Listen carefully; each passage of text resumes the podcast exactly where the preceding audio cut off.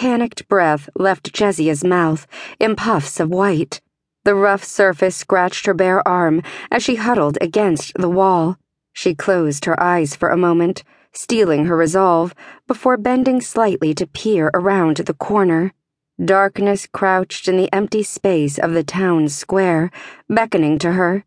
Heart in her throat, she ran, lengthening her stride on light feet. The tatters of her ruined dress flew out behind her. She wouldn't last long like this, not in what she was wearing, but she had no choice.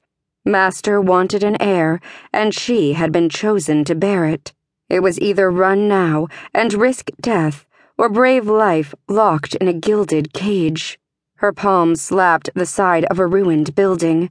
It had been burnt three years ago when the Graygual had invaded. She slipped into a shadow, falling still. She listened. Leaves softly clattered in the breeze, like dancing skeletons. Somewhere, a baby cried. Or was that a woman? It was hard to say. Lately, one could be heard as often as the other. She wiped a tear from her cheek, taking a deep breath, gritting her teeth so they wouldn't chatter. She eased along the wall as quietly as she could. A smattering of laughter sounded distantly to her right. Then, closer, she heard the siren of death. She went toward the horses!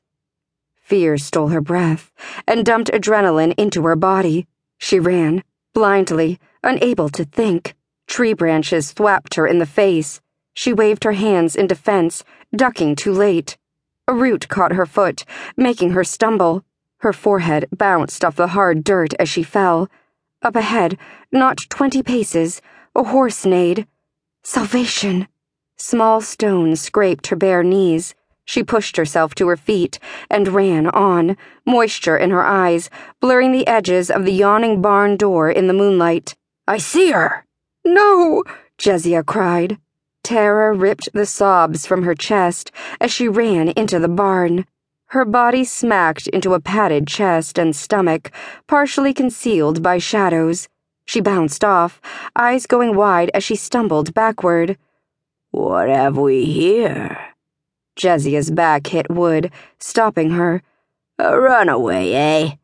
You know what happens to runaways. A large man stepped closer to her, a sneer coating his dirty face. In the faint light from a nearby lantern, she could make out the stains down his shirt front. Blackness gaped between a few yellowed teeth. Lust sparked in his eyes as his gaze roamed. Tears running down her face, she covered herself as her mind furiously searched for a way out. She went into the barn! Someone shouted. Wish I could keep ya. The man's voice grated, but they'll torture me for that.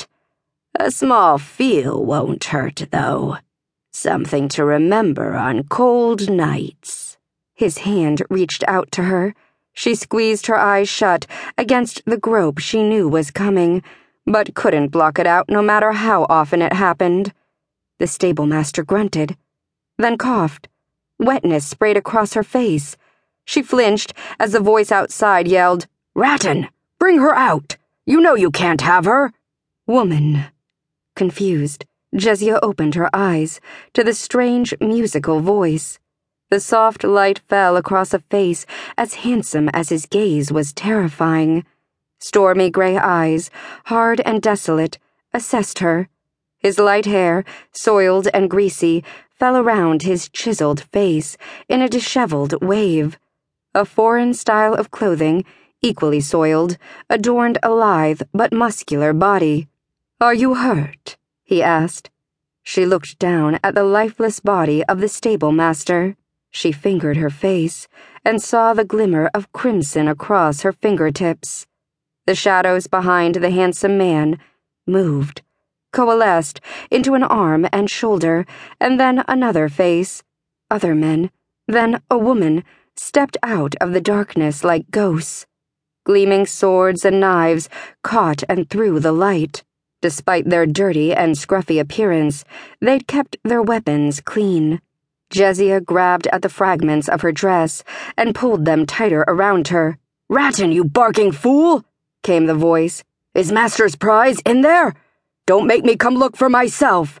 You know what'll happen if you get caught handling his possessions. The stranger's eyes narrowed as he glanced toward the front of the barn. His head tilted a fraction before he looked toward the back. Within the deep shadows, metal clinked and chimed as leather groaned. More than one person was saddling horses, Jezia could tell, but she couldn't see anyone in the darkness. She couldn't hear any footsteps. They'd been waiting in the deep shadows, whoever these people were. The stable master could not have known. His death had been inevitable